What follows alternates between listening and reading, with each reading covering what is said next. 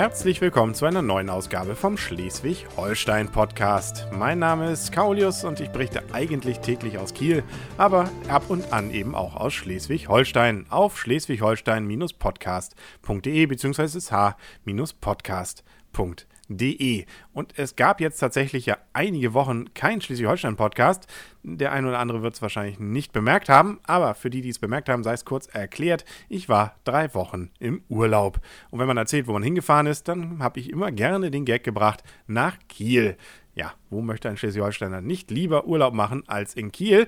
Nein, also die genaue Geschichte ist, ich habe eine Kreuzfahrt gemacht und die hat gestartet in Brasilien. Also nicht ganz Kiel. Santos war der Startort, dann ging es über Rio und noch ein paar andere wunderschöne Stationen. Erst in Brasilien, dann über die Kapverden, Teneriffa, Lissabon, dann noch ein bisschen von Spanien des Nordens mitgenommen, beziehungsweise Vigo und La Coruña, auch bis einen kleinen Abstecher nach Santiago de Compostela, wo ich allerdings nicht hingelaufen bin. Naja, und dann eben über Dover wieder nach Kiel. Und am Kiel bin ich, in Kiel bin ich dann am Sonntag eingelaufen mit schönem Blick auf das Kids Festival, was da ja am Hafen gerade stattfand und habe mal wieder festgestellt, dass Schleswig-Holstein und insbesondere eben auch Kiel durchaus seinen Reiz hat und sich selbst vor Rio, naja, lassen wir mal Rio raus, aber selbst vor einigen spanischen Städten nicht unbedingt verstecken muss. Das gilt natürlich auch für alle anderen tollen Städte, die wir in Schleswig-Holstein haben. Ich will da ja gar nicht, in diesem Podcast zumindest, zu viel Lokalkolorit für Kiel dann hier machen. Die Lübeck ist ja auch schön, nur dass man da eben leider nicht mit dem Kreuzfahrtschiff direkt reinfahren muss, sondern ja dann hilfsweise dann draußen in Travemünde stehen bleiben muss. Ein schöner schleswig-holsteinischer Ort ist aber auch Eckernförde.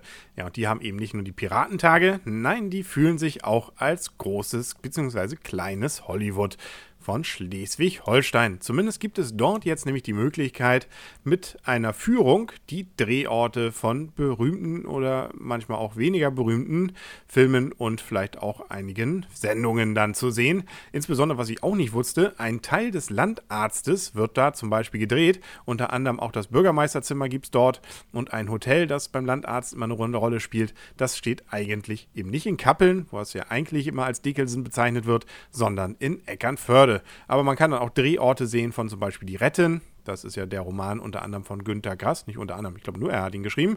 Tadellöser und Wolf hat man da zum Beispiel auch gedreht, wie gesagt, der Landarzt. Es gab auch ältere Tatortfolgen. Das war jetzt nicht der Eckernförder-Tatort plötzlich, sondern ganz schlichtweg der schleswig-holsteinische, Kieler teilweise, wie auch immer. Auf jeden Fall, das alles kann man sich jetzt also angucken.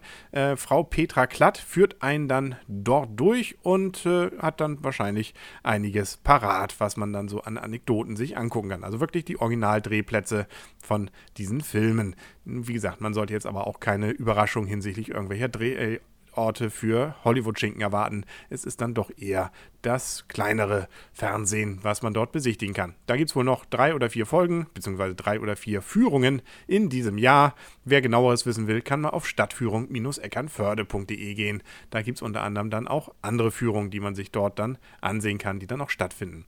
Was ich diesem Artikel, das war einer in der Eckernförder Zeitung, entnommen habe, war auch, und das wusste ich gar nicht, dass es tatsächlich weiterhin Bestrebungen gibt, in Merlente die Immenhof-Spiele einzubringen bzw. aufzuführen. Das ist schon eine etwas längere Geschichte. Erst wollte man eigentlich da wieder was verfilmen, eine Art Fortsetzung, aber in den 50er Jahren vom Immenhof, der berühmten, ja, wie soll man sagen, ähm, ja, 50er Jahre Filme, Heile Welt, die dort ja in Malente bzw. um Malente herum gedreht wurden.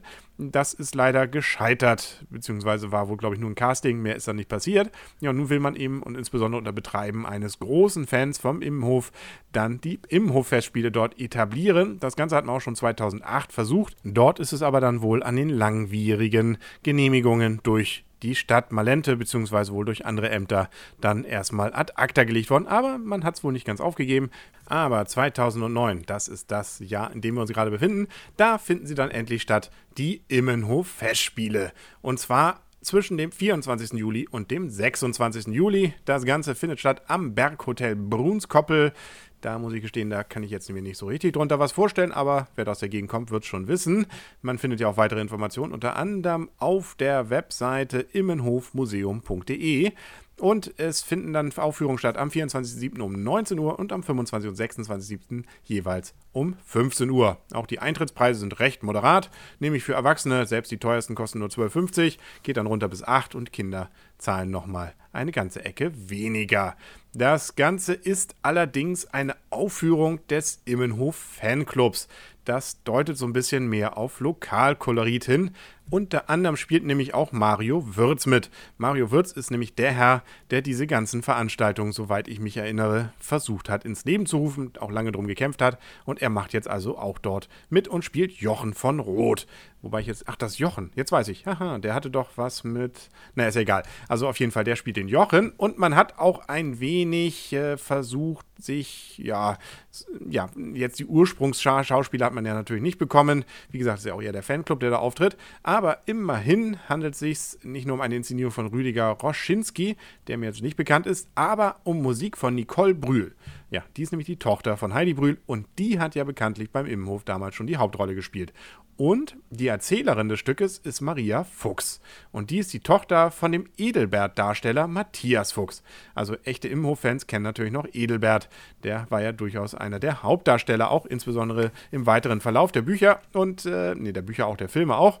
Und sie spricht also dann die Erzählerin. Die anderen sind, glaube ich, eher einfach Darsteller und so aus der Gegend, aber ich weiß es auch nicht genau. Zumindest ist mir da von den Leuten keiner bekannt. Da ist zum Beispiel Karina Stark, die Dali spielt. Dick ist dabei, Edelbert ist wie gesagt dabei. Naja, also kann man sich sicherlich angucken. Ist sicherlich, könnte ich mir ein großer Spaß, insbesondere für Leute, die absolute Imhof-Fans sind. Das Ganze ist frei nach Ursula Bruns Roman Dicky und Dali und die Ponys. Das deutet darauf hin, dass auch das eine oder andere Pony dort in der Gegend ist. Also für Leute, die Pferdeallergie haben, die sollten sich weit wegsetzen. Das war's dann auch für heute mit dem Schleswig-Holstein-Podcast auf schleswig-holstein-podcast.de bzw. sh-podcast.de. Mein Name ist Kaulius und ich bedanke mich ganz herzlich fürs Zuhören. Schalten Sie doch auch wieder ein, wenn es eine neue Folge gibt. Und dann hoffe ich, dass es auch nicht mehr so lange diesmal dauert wie beim letzten Mal. Bis bald, euer und ihr, Kaulius.